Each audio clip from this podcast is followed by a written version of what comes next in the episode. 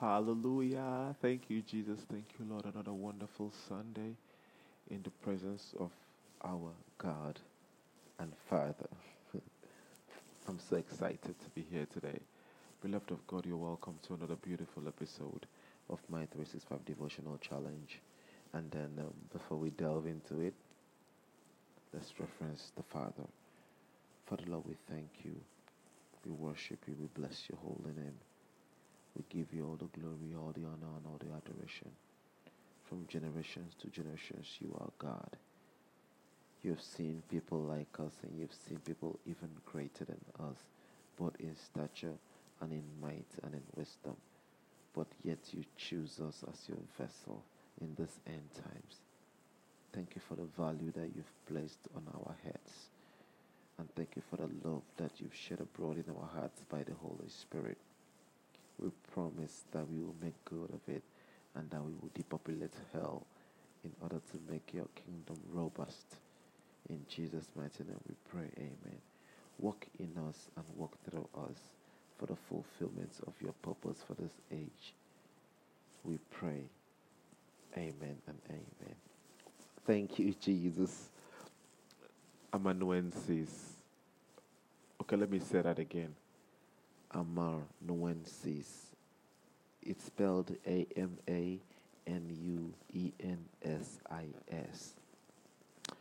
An amanuensis is a literary or artistic assistant, in particular, one who takes dictation or copies manuscripts.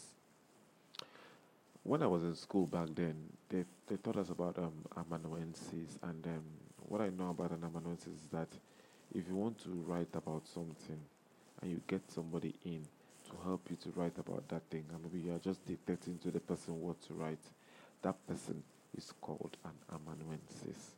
Now, why am I talking? An, why am I talking about an amanuensis today instead of concluding um, what we had um, our series on um, or our season on how the apostles died?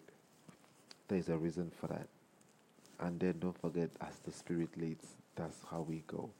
So that's the meaning of an amanuensis. Let's continue. Certain school of thought uphold that some of the epistles of Apostle Paul were written with the help of an amanuensis. Reading Apostle Paul's letters, you'll not get the feeling that the writer or dictator of the letter was sometimes going through severe pains and groaning from the injuries sustained during hours upon hours of interrogation and most times outright torture for him to denounce his faith.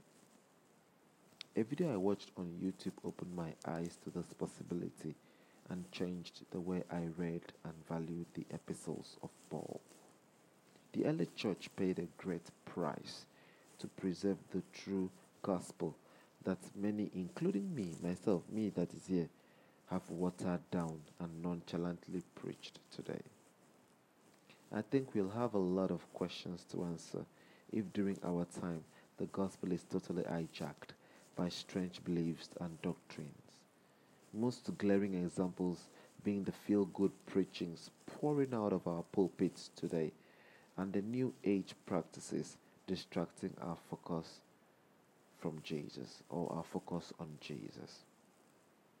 We will not allow that to happen. Me personally, I've stamped my feet and I say that I will not allow that to happen. Not in our time. In fact, not ever. We will not be deceived and together in true oneness of heart and spirit. Not as the world give it all with all their one religion, one government, and one everything. Oh, not that type of oneness, but in true oneness, such that was shown by the disciples in the upper room. We bring down the number of people that would have been deceived. We cut down the number of people that would have been heading down the broad way. We take them out of that broad way and then we reroute them into the narrow way. That's why we are here, and that's why we are here at this critical time. The baton has been handed over to us. We are like the last lap runners. The baton has been handed over to us by some very fast people the apostles of old, the Billy Grahams of this world, the Smith Wigglesworths of this world, the A.A. Allens of this world, and you name it. They've handed it over to us now. It's now our turn for us to run with that vision, and we will not fail. We will continue to restrain the Antichrist and do so successfully until the church be taken away. Hallelujah. Thank you, Jesus. Thank you, Lord. I just have this simple but beautiful song for us this wonderful Sunday, the 20th day of the 20th beautiful day of September 2020. 2920. Significant, you said? Yes, I'm with you on that. Thank you, Jesus.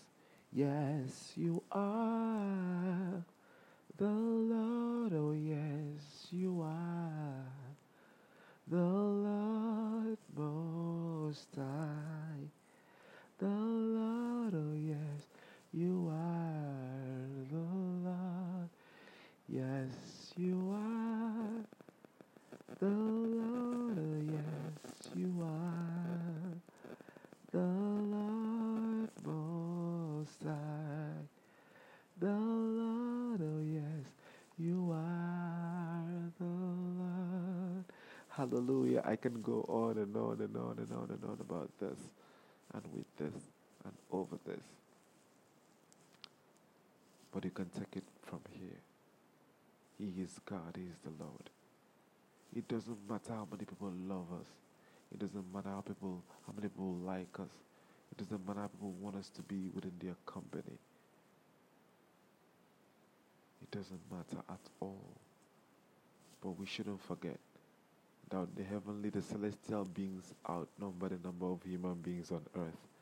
And the host of heaven, they love us. That's what should matter most to us. So let's not look at who is here and who likes us here, but let's refocus our being on heaven. We are loved, we are appreciated, we are the apple of God's eyes. Hallelujah, somebody. Thank you, Jesus. Thank you, Lord. Beloved of God, it's going to get better. I just want you to stay strong. I just want you to keep believing. I believe in you. But my belief in you doesn't matter much as much as Jesus believes in you. Stay strong, stay faithful. that crown is yours. That crown, I'm taking it to see you. Bye bye. God bless you. Jesus loves you more. I want to see you tomorrow. Thank you so much. Bye bye and see you tomorrow. Mm.